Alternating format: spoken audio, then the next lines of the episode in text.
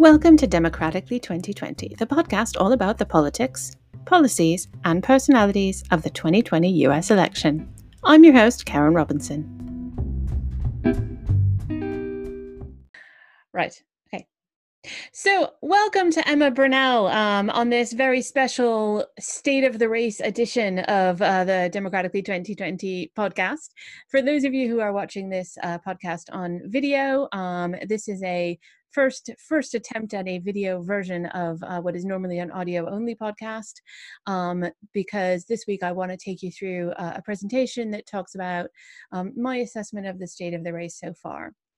Um, we're going to be looking at at the whole race. So we'll be looking at the presidency, um, also obviously looking at um, our Democratic prospects in the Senate, the House of Representatives, and also taking a little look at some gubernatorial and local races. Um, what I'll do is we'll just kind of pause and have a little chat after I go through each um, each of these major offices, and Emma and I can just have a little little conversation about kind of what we think about it. But I, I did think it was useful to just set out my thoughts. So Emma, does that all make sense? It does. The only thing I would say to you is you've made the same mistake the Obama um, team made, which is putting the presidency first and the gubernatorial local races last. But you know, we can yeah. we can pick. Hundred percent. Well, I guess you know what. To be honest, part of me, I just wanted to get that out of the way because I know a lot of people dial into my podcast just to be like, "What's happening with the presidential race?" But the sting in the tail is that none of it matters if we don't get the local races right. So. 100%. Hundred percent. So we will cover that more when we get to it. Um, but before we even talk about the presidency, I think we just have to nod to what a bizarre time this is for anyone to be running for office at any level. Um, the Biden campaign and all of the people who are running for office these days, um, of course, we we all expect. There's a long tradition in American politics and and politics everywhere. I think of voter engagement being a very high touch exercise. And um, whilst advertising is really important, I'm a field person. Um, I've always been a big advocate for all the work that we do on the ground through events, through rallies, through door knocking, um, you know, phone calls we can still do. but so many of the things that makes politics rich and rewarding and make it um, persuadable and bring people into the civic society and the democracy that they that that we cherish are not possible at least while the virus continues to rampage across the country. So although as we'll talk about a little bit um, the virus has caused lots of problems for Donald Trump's campaign, it's also causing lots of problems for anyone running for office and for all of the work that we need to do. It makes it harder to get our volunteers organized. It makes it harder for us to get out the vote. Um, it means canvassing and persuasion has to happen in totally different ways than it has before, which means that we're going to have to be really smart, really agile, really thoughtful, really creative about ways to make that happen. And um, it may not be ideal to have one of the oldest nominees, if not the oldest nominee we've ever had, but but not we got agile. not not necessarily thinking in an agile way, um, but on the other hand, there are some really smart people in the party, um, and I, I very much hope that we will, at every level of office, um, that will be creative and thoughtful and innovative about about how to ch- meet this challenge. Um, so let's just think of that as kind of the underlying the the sort of leitmotif, the the background melody that's going to underpin all of our thinking about these races. So the big question, working as Emma says, probably backwards in order of importance from uh, from from what really matters, but the one that's on everyone's mind is, is the presidency. Um, where do we stand in the presidential race right now? The thing is with Joe Biden, um, he's been consistently, amazingly consistently, about six points ahead of Donald Trump in national polls. Now, obviously, as we'll come on to, national is not everything. Hillary Clinton won the national polling, and indeed won the national election, but but lost in the critical swing states. Um, but the consistency of it is really interesting, and that's something that we didn't see in 2016. 2016 was a really volatile race, and even though Clinton was um, leading for most of it, we saw a lot of ups and downs, and we saw a large number of undecided voters until the very, very end of the race. We're seeing fewer undecideds in this race, um, and we're seeing much less volatility, which I think we should take as a good sign.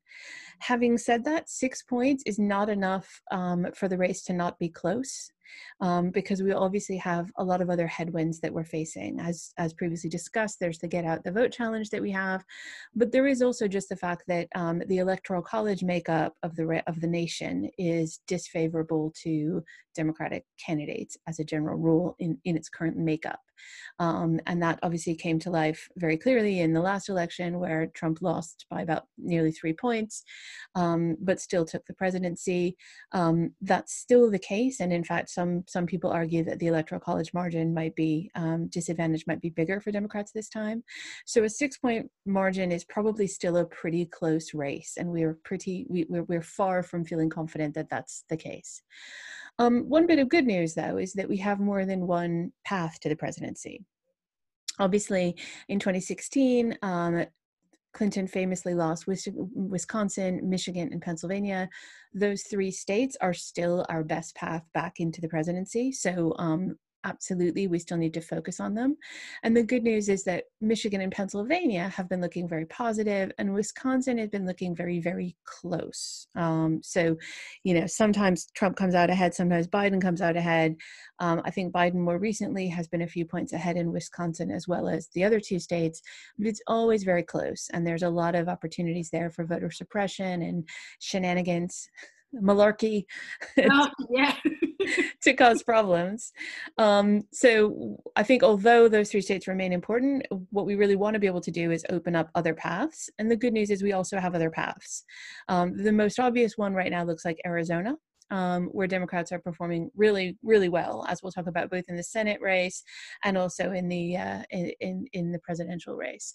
Um, other ones to watch are North Carolina and Florida, as you can see from this map. Um, Florida has a lot of electoral votes at stake, so if we win Florida, we're pretty much not guaranteed, but I think it would be hard to lose the election for a Democrat whilst winning Florida. Um, but um, we also have North Carolina, which I think is probably more of a stretch, but because it's demographically similar to Virginia, which has become increasingly democratic, and because it's polling very close, um, it, it, it's a pretty good prospect. We'll call that a wild card. Um, you might also want to say maybe places like Georgia, maybe places like Iowa.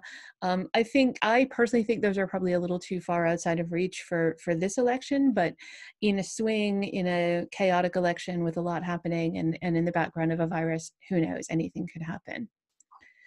Um, one thing to watch in particular that I think we should be especially encouraged by, though, is a very specific demographic problem that Trump has, which is that he swept into office primarily, well, not primarily, but in part with a lot of support from older voters. And he is losing those.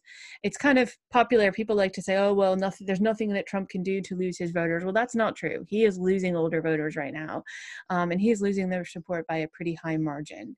That's good news, not only because older voters tend to vote reliably, but also because they're well represented in some of those critical states. Um, particularly Florida, um, Ohio, Wisconsin, um, some of those northern states, there are a lot of older voters, and that's a really good prospect for us. Emma, what's your take on all this? Have I been too optimistic? Um, I mean, it's an optimistic-ish take, um, but it's. I don't think it's un- unrealistic. Um, I don't think you've been too optimistic. I think you have given a sunny, a sunny um, show of reality. Yeah. Um, I think particularly that last slide is the most important because um, I mean I think the six point lead worries me a little bit because um, where is that lead? And I think so many people have made up their minds about um, Trump and to be fair, Biden. Um, yeah. That it it concerns me that that what that what you'll get is piling up of votes in places that were always going to be democratic um, and much much tighter races where we don't want them to be. Um, so that that you know six a consistent six point lead is better than a consistent five point lead or four point lead or three point lead. but i just yeah a national polling in the us given the electoral college drives me slightly nuts. Yep, yep, yep, I mean, the good news is the state by state polling is also looking good for us, but I'm hesitant to rely on it because there hasn't been very much of it. There hasn't been enough for it to be comprehensive or feel. I mean, I, I don't want to come across all Nate Silver, mainly because I'm a Clare Malone kind of a gal, but um, but yeah, I just um, I don't know that trying to build a comprehensive picture out of what is out there at the moment is a good use of polling. yeah, I mean, there, I, am sure we will get tons more swing state polls as time goes on. Right now, we don't have a lot of data to work from, but the data we have, I would say, is cautiously encouraging. And you and know, I think this this last slide about the age group, because frankly, um, it's not so much can Biden win it, but can Trump lose it, and that's what tells me that Trump could could lose it. Yeah, yeah. And I mean, you know, although as I alluded to earlier, there are probably some disadvantages to Biden being an older voter, an older candidate. Um, but there are also some advantages. A, he has some affinity with this age group. Um, you know, they they they know him. He's been around a long time. There's a lot of familiarity. Um, a group of voters that tend to be very risk averse and very um, uncomfortable with change. Um, Biden's not Biden's not big change now us Elizabeth Warren supporters and certainly the Bernie Sanders supporters out there might say that's a shame. Um, but for the voters who are wary um, and who think that Trump has been too much change, Biden might be an encouraging return to form for them. Yeah, I think um, there was a sense four years ago that um, things were too calm. Hmm. Um, and the no drama Obama thing was all very well, but actually post 2008 we needed a little bit more drama. Yeah. Um, and hillary was certainly not offering that. Um, trump was going to drain the swamp. He was offering whirlwind change in a very specific way. Now what he's given us is all whirlwind um, but actually no change from the corruption that people rightly or wrongly envisaged was was deep in Washington. In oh, fact, I think there's plenty of change. It's just all been in the wrong direction. exactly, exactly. Yeah, he hasn't changed the perception of corruption. He's changed the reality of it. Yes. Yeah. Um, and also, I think that after four years of just, you know, en- yeah, endless partisan drama and war and warfare um, people are tired but people are very very partisan you just have to look to the different groups responses to the to the coronavirus you know that having a partisan effect is insane but it yeah. absolutely does but i also think that people are i think by the time we've been in this pandemic for nearly a year and people are coming to vote i think people are just going to want a bit of normal mm. a bit of old normal and you know, I think Biden's a good representative of old normal. that could possibly be his nickname. it works pretty well as a strapline. Joe Biden, old normal. Yeah. right. Should we move on to the Senate? Absolutely. So, um, in the Senate, the challenge Democrats have is we need to pick up, it depends whether we win the presidency or not, because, you know, basic civics lesson, the vice president casts the deciding vote in senatorial ties. Um, so we need about four seats um, to win the presidency uh, if we win the presidency, or five seats if we don't win the presidency. Um, and that's working on the assumption, um, which looks likely, that we might, most likely, will lose Doug Jones's seat in Alabama. Now, it hurts me to say that because he is a fantastic guy and a fantastic candidate for that state. But that was a one one-off storm, wasn't it? He's a Democrat in Alabama, and for those who don't, I mean, for those who don't remember, um, uh, Doug Jones he um, he won his race very very narrowly in in uh, Alabama um, after competing against Roy Moore, um, who had multiple allegations of um, basically child abuse, you know, um, sexual harassment of minors. Um, so not a great candidate for that uh, for any state. Um, and he was a great candidate. He is a great candidate. He's been a really good senator. Um, but Alabama, at the end of the day, is Alabama. And right now, there are two um, candidates in the Republican primary, both of whom are polling pretty well against Doug Jones. One being Jeff Sessions, the former Attorney General, who is also a former senator for, for Alabama. So he would be reclaiming basically his old job.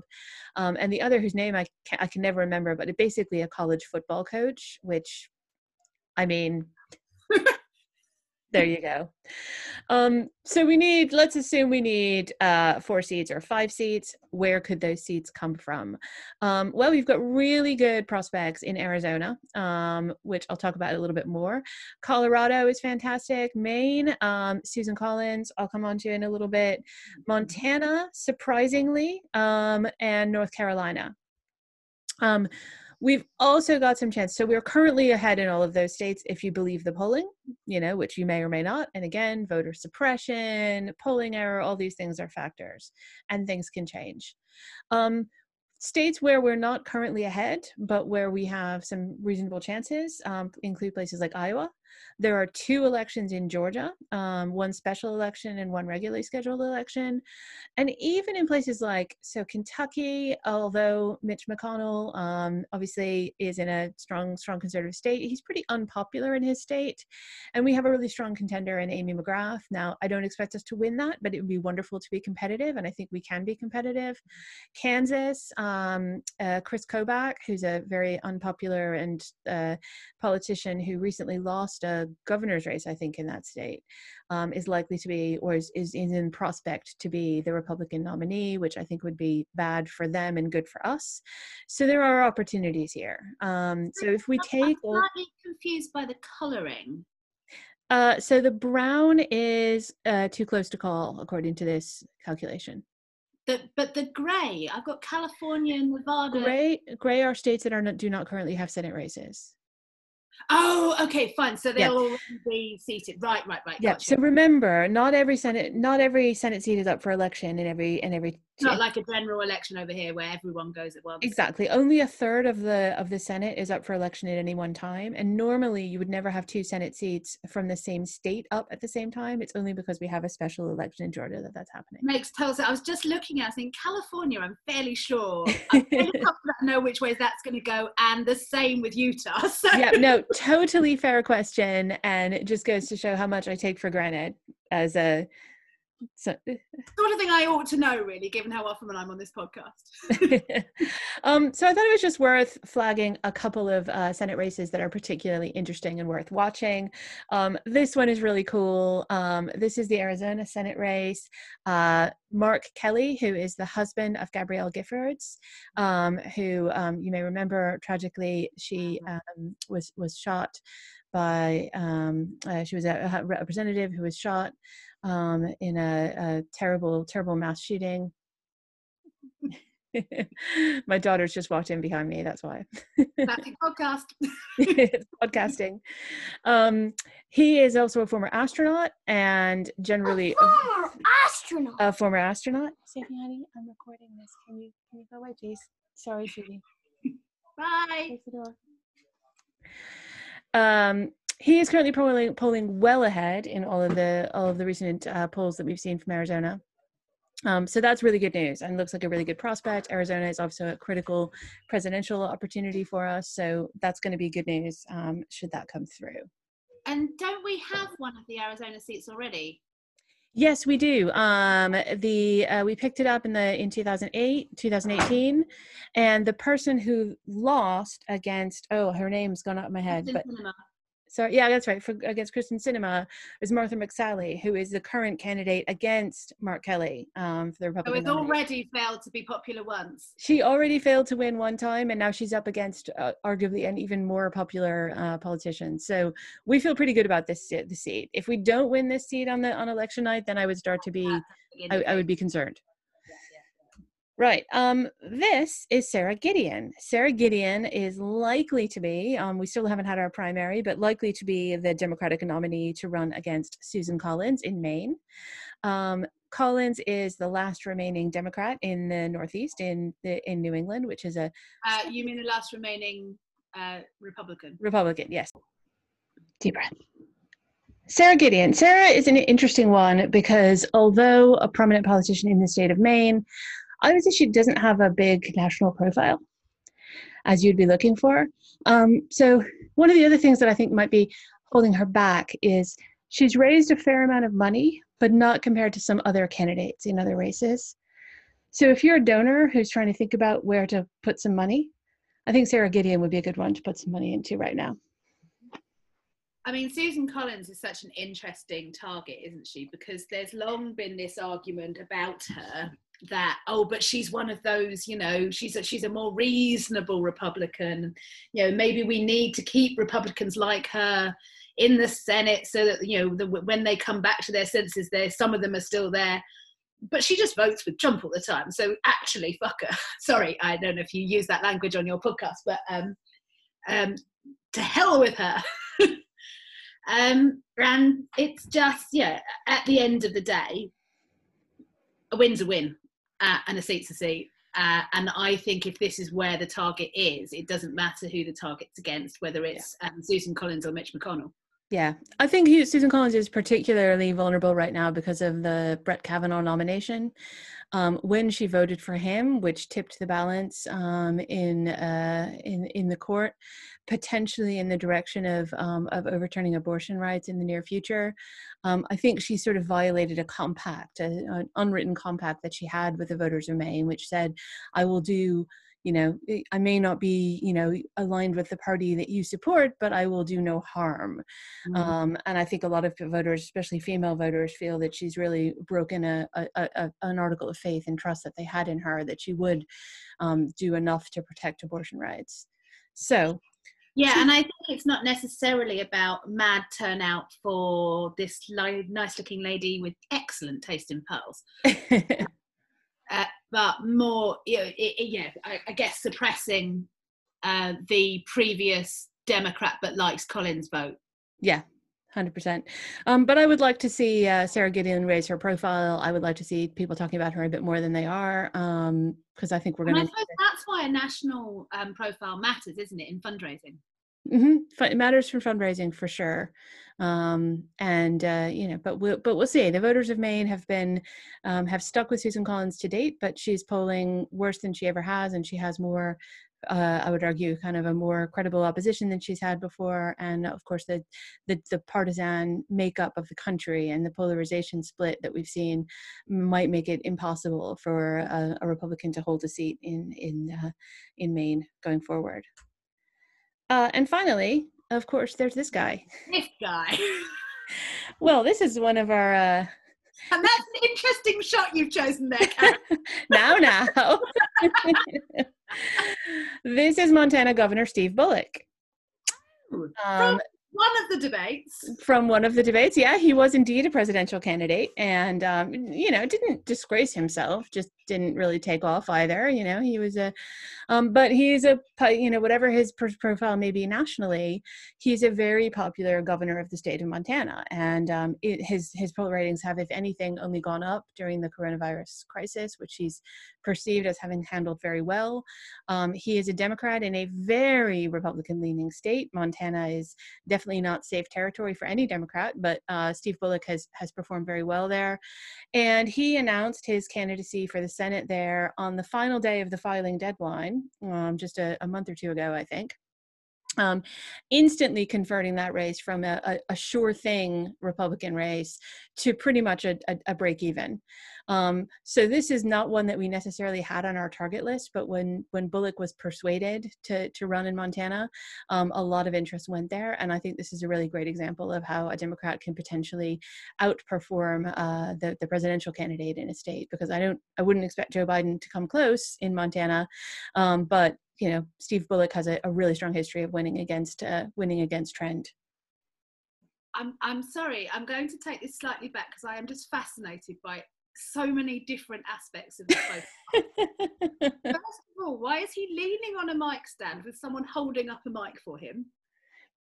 I cannot tell you. so that that's my first question. Secondly, okay, I'm guessing that one's an iPhone. What's the round one over here? For my audio listeners, he's got something in his pocket. Maybe it's chawing tobacco.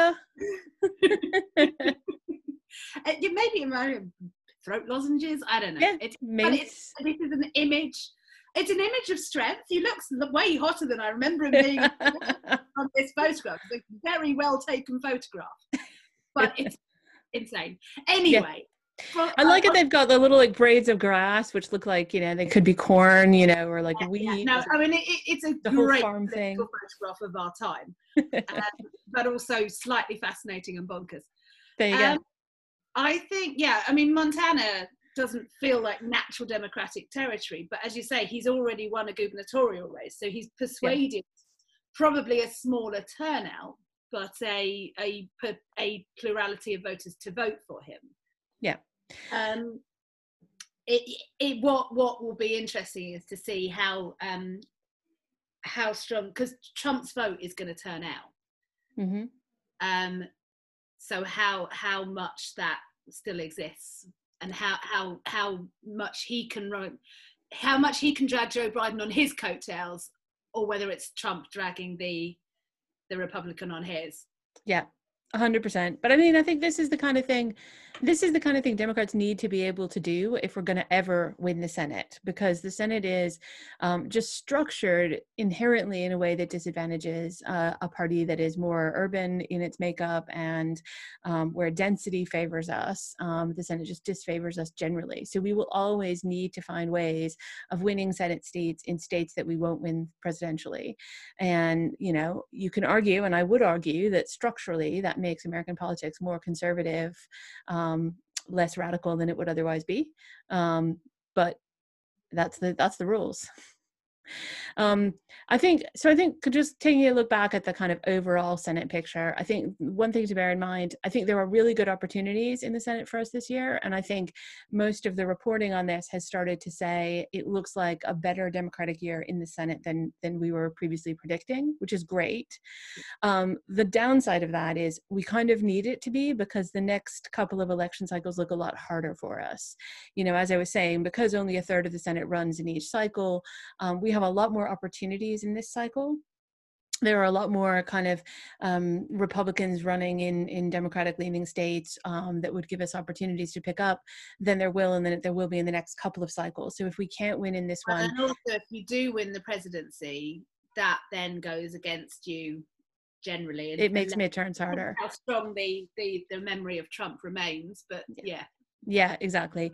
So if we don't win the president, the Senate this time, it will look difficult for us to reclaim it in the next couple of election cycles after that. So it's kind of all to play for here. Right. Um, what about the House? Well, um, the House is, you know, cautiously good news again. Um, right now, we are on track to keep our majority. Um, the the real risk looks like the possibility that it could be a reduced minor a reduced majority, or of course, it could be an increased majority. But right now, um, if you just draw the line, as you can see in the middle of this diagram, um, if you just look at where we are, kind of pretty pretty comfortably in the polls. Um, we are on track to keep a majority. There are about 22 seats in the middle that are that are toss-up seats, um, and then Republicans are defending a lot of seats that they're in in prospect to potentially lose. Um, six so 16 of the 22 di- districts that are rated a toss-up um, are currently um, uh, are currently Democratic held um, compared to just six for Republicans. That means obviously we won in 2018 a lot of seats that we quote shouldn't have won that were Demo- that were Republican leaning districts, which means we have a lot of kind of close seats now. So there's the prospect that we could lose them, and that's why I would say we would have a reduced majority. But it's still, I mean, unless something breaks against us, which it absolutely could, um, right now we still should hold on to enough to keep the majority. Um, but just as an indication of the kinds of challenges that we have ahead of us, um, we recently had a special election in California's 25th district. Um, this is the district that Katie Hill unfortunately had to step down from after winning in 2018, um, her Orange County district. Um, she had a, a, scandal in which she was accused of, of having relationships with staff members um, and stepped down. A special election was held to fill that seat. And this person, who uh, Christy Smith, is a Democratic candidate, she lost, um, lost quite badly um, last week. Uh, to the Republican candidate, and the same two people are running in uh, November. So this seat, um, if you're looking for bad news, I don't know why you would do that, but if you're out there looking for bad news, this is the kind of thing that should worry you, um, because you should be looking where the bad news is too. you need to you need to see the bad news so you know what to do about it. Because we won this seat by nine points in 2018, and we lost it by nearly 10 points um, in this in this special election. Now it's a special election. It's kind of crazy, you know, things happen differently. But I think this particularly points out to the challenges of um, getting out the vote in um, in the COVID era. Um, there was there was of course confusion about the ballot, um, who voted absentee ballot, etc and and of course a special election has a low turnout so in the right confluence of low turnout and confusion over ballot access we absolutely can re- can lose some of these races that we should be winning so we just need to be wary of that emma any further thoughts on the on the house um I mean, the house is is so big and varied and complicated. It's, but it's also the most gerrymandered part. I mean, the Senate isn't gerrymandered it's just bonkers. Yes. Uh, you know, um, every every state getting two representatives and that's it. Regardless of size of population or size of you know texas and long island but not long island you know, rhode island. Yeah. Ridiculous. But the house is obviously drawn up in such a way that it's you know there, are, there are so many ridiculously safe seats uh, that it just it, you know you you you said there are 22 seats that are contestable here? 22 seats that are that are break even that are like really close. Um, obviously there are more seats that are leaning one way or the other that are potentially winnable or losable but yeah 22 is is really the number that's i mean that that just doesn't strike me as democratic. Mm. that's that, that's my main takeaway that that that so little will go uncontested and therefore will have um often representatives who are on the extreme fringes because they're in safe seats. Yeah. Well, that absolutely leads me on to my next section because um, governorships and state races um, are absolutely vital because it's the governors and the state houses that will be determining the makeup of the, you know, literally drawing the districts for the next um, the next round of candidates um, in subsequent elections. Um, Democrats don't have as many opportunities in the governorships as I would like. Um, partly that's because we we reclaimed some important governorships in 2018, so you know we've already kind of picked up some of the ones that we were that we were most targeting um, right now we've got um, most of the most of the gubernatorial races um, that look competitive are actually in gop leaning districts um, gop leaning states um, what can we say? I mean, you know, there are safe Democrats like Jay Inslee in Washington State. Um, people like Phil Scott in in Vermont potentially we could we could win some pickups there that kind of thing but for the most part um, I don't see a ton of opportunities. It'll be interesting to see um, who wins the primary to um, to replace uh, Steve Bullock our new Senate candidate in Montana.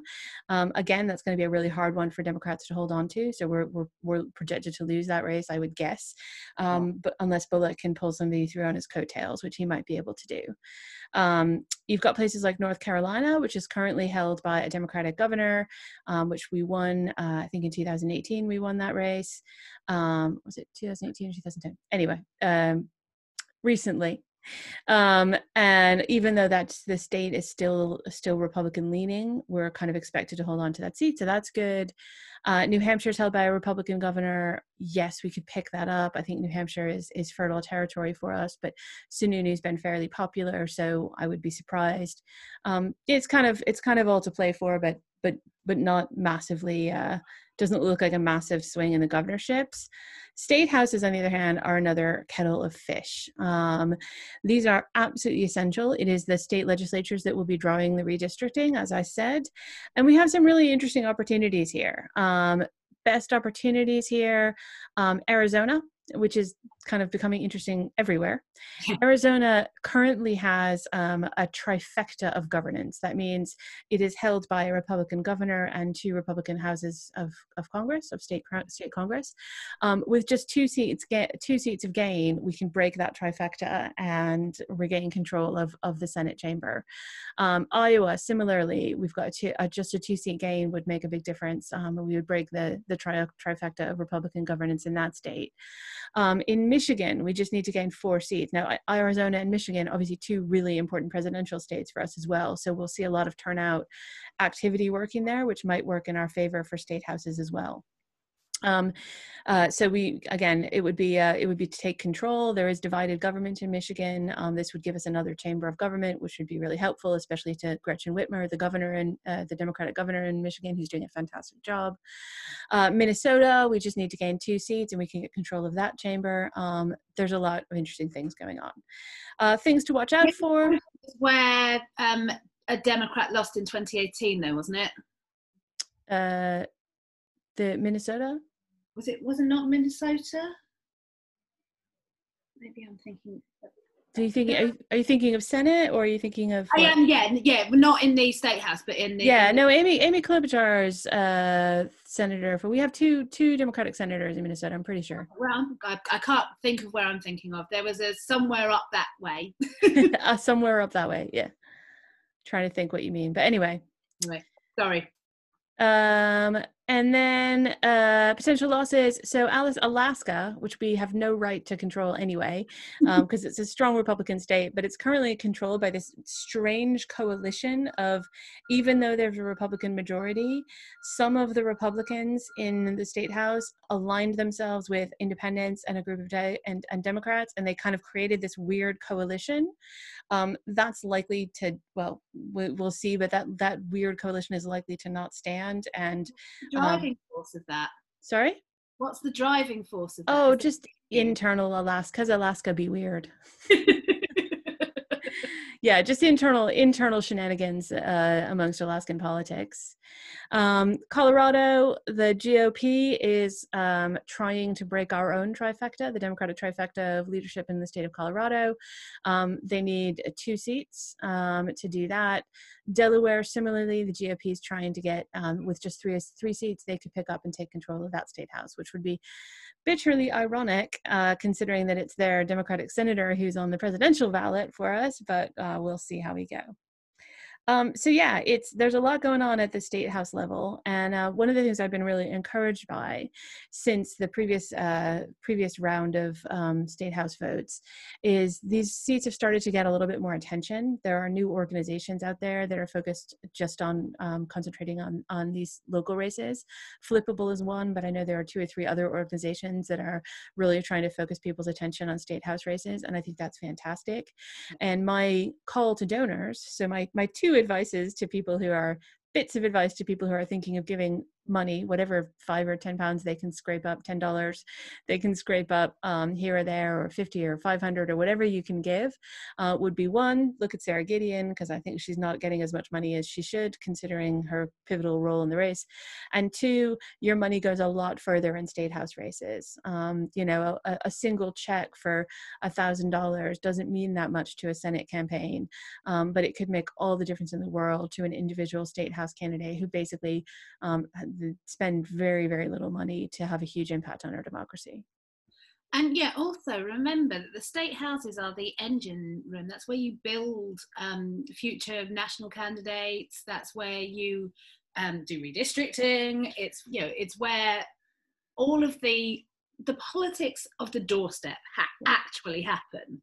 You know bins and dog shit as we call it in local council in the uk parking potholes. yeah Parking and potholes, exactly. Parking and potholes if you're a Lib Dem. um, absolutely, 100%. And I think as we're learning, a lot of important policies, like, for example, virus, virus preparedness, right? Uh, pandemic preparedness happens at the national level, but is actually delivered at the state level. Um, well, so national level that was the problem should happen at the national level doesn't and therefore states do their job um, education if you care about education at all for God's sakes, throw all your energy into state and local races because they're the ones who make the decisions on these things. And education, of course, was huge in getting rid of um, Scott Walker, wasn't it, in Wisconsin? Uh, eventually, it was yes, and and uh, the the teachers union, and in fact, Tony Evers, the Democratic governor, um, who defeated uh, Scott Walker, is a was a teacher and was a member was an, an activist in a uh, an, an education trade union. So, hundred percent yeah so get on it guys um so we've looked at kind of a really pretty broad cross section of the election and there's a lot going on in november 2020 um, my takeaway is that we are in a pretty strong position i know that you know this is an era where um, Democrats always want to be like, oh, we can never win because all the factors are against us. And I know that people are um, inclined to believe that Trump has some sort of magical powers of, of overtaking all political norms.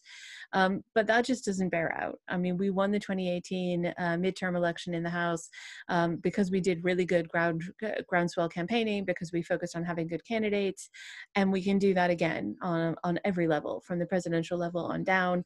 Um, Donald Trump does not have magical powers. In fact, he is losing a lot of the support that he previously relied upon. Having said all of that, this is going to be the hardest GOTV operation that any of us have ever been alive to experience. We have never had to campaign at a time of national camp- pandemic um, in, in, at this scale. We have never had to campaign at a time of, um, you know, massive unemployment. I mean, I think we're at what 17% unemployment and, and rising. Um, we've never had to campaign at a time when we can't hold rallies, when we can't um, do canvassing. Um, we don't know how this is going to go and I don't think we should make any assumptions about it. I also don't think we should make any assumption about the election being free or fair. Democrats need to be aware that um, Republicans up and down the ballot um, are terrified that they will lose their power and they will suppress or block um, our vote at every turn if we allow them to do so. So we need to be really sharp on picking up any um, unlawful activity and we need to be organized to overcome you know lawful but unethical attempts to suppress our vote here and everywhere um, if we do not take the Senate in 2020, things will get a lot harder for us electorally um, because the next couple election cycles, but also in terms of governing. Even if we win the presidency, um, as we certainly saw in a lot of the Obama era, and, and indeed as Democrats have been able to um, curtail a lot of the, Trump's attempts to get things through through through legislatively, um, we will need to have some kind of governing partnership in place so that a future President Biden can actually deliver on some of these things that that we dream dream of doing. So um, it's really, really important that we focus on the Senate. Um, it's just going to be really hard. it's just going to be really hard, and we will have to put everything we have into it in whatever way we can. Um, but the, the, the victory is there for the taking. Emma, yeah. what do you reckon? I think that's uh, yeah, I think that's the right balance of caution and optimism. um, I'm probably a little more pessimistic than you just because uh, emotionally I just can't take being optimistic at the moment. Yeah, um, I think a um, lot of people feel that way. Uh, but um, I, I also know that optimism is essential um, to actually getting people gunned up to go out and do the work. You know, if you just convince yourself that nothing's going to work and it's all going to be dreadful, then you won't do that. And that that would be a self fulfilling prophecy. Yeah. Um, so yeah I, I mean cautiously optimistic is a good place to land i think. Yeah cautiously optimistic and the caution is provided we do the work right? Uh, we, we just need to hit the ground. And here's another thing that you haven't covered here but i do think is it, it, another thing that worries me slightly keeps me up at night. The trump guys are really good at online. Mm uh, and have a huge, huge um, head start, and always did. And when this was going to be a normal election, that worried me. Yeah. Now that online is almost all we have, that terrifies me. Yeah. So I think it's worth unpacking that into a couple of different things. So, um, what does it mean to be good at online, right? And I think I don't, I know you don't mean this, but just to be absolutely clear. So, in the 2016 election, there was a lot of talk about um, Trump's uh, Facebook activity.